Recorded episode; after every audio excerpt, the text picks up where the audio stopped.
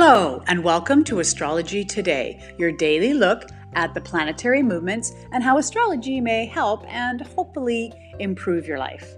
Hi there, I'm Norma Lachance. I'm your host. I'm a life coach, a mathematician, and an inspired astrologer. And you've joined me for a look at the daily transit for Tuesday, September 10th, 2019.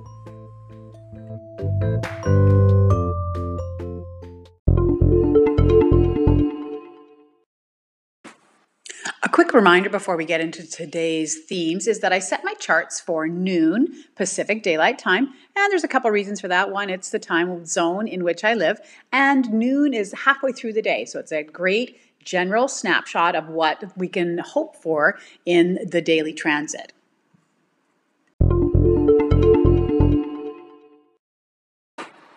The first thing I want to talk about today is that the moon has moved into Aquarius. So, all you Aquarians out there might be feeling a little bit more emotional over the next couple of days. And of course, that also affects the air signs. So when the moon transits, I do like to look at the dispositor tree. And so we still have these three top line planets uh, Jupiter, Saturn, and Mercury. But now the moon is now being disposed by Saturn. So a little bit more energy there uh, under Saturn, which could mean, you know, a little bit more focus on authority figures or discipline or limits or control. So just keep an eye on that today.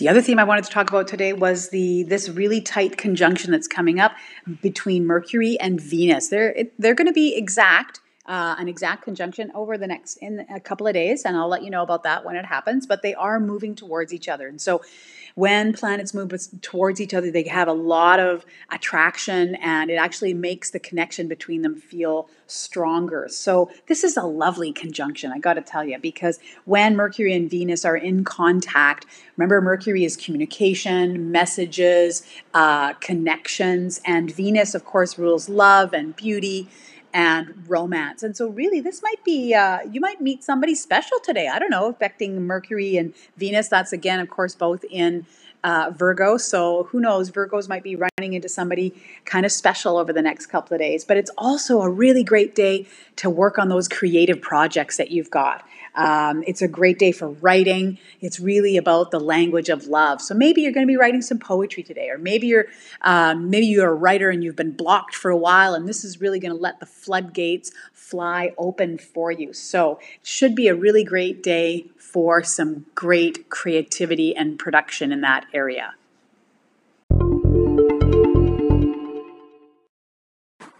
I wanted to have a look at Neptune specifically because, you know, over the last week and a half, it's really been all of these uh, aspects that have to do with Neptune. And of course, we had like three, four grand trines going on at the same time. Then we had two, three, four uh, T squares going on. And remember what I said about the T squareds uh, now kind of taking over because the the easier aspects aren't there anymore. So I wanted to have a look at them. So what, what I did was I chose what was I consider the tightest aspect um, with Neptune, and of course that's based on the orb. And there's one that's about one degree away, and that's Jupiter. So it's the Jupiter square Neptune. Now Jupiter's still in its own sign, which is Sagittarius. It really is the year of Jupiter and Sagittarius. Definitely, um, you Sagittarians should be feeling pretty good all this year. Neptune is actually also in its own sign in Pisces. And so, this connection between these two, Jupiter is that huge possibility planet, potential, luck.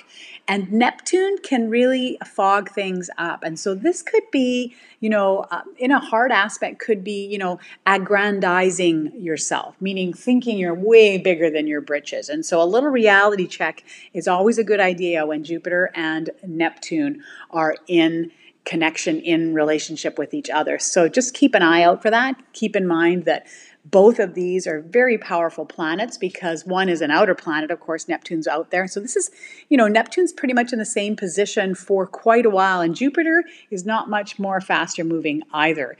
Um, it will be transiting through uh, Sagittarius near the end of the year, so it's going to be here for a while.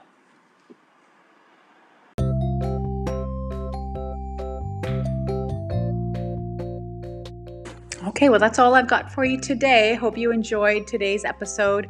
I am still taking questions, so if you want to send me uh, your question about astrology, something specific about your chart, or just a general question about astrology, you can send that along to my email at astrologydiva at gmail.com, or you can post right to the Instagram account at astrology today or you can send me a voicemail. Love to include the audio on the podcast. Be great to hear another voice, maybe. The listeners might really appreciate that.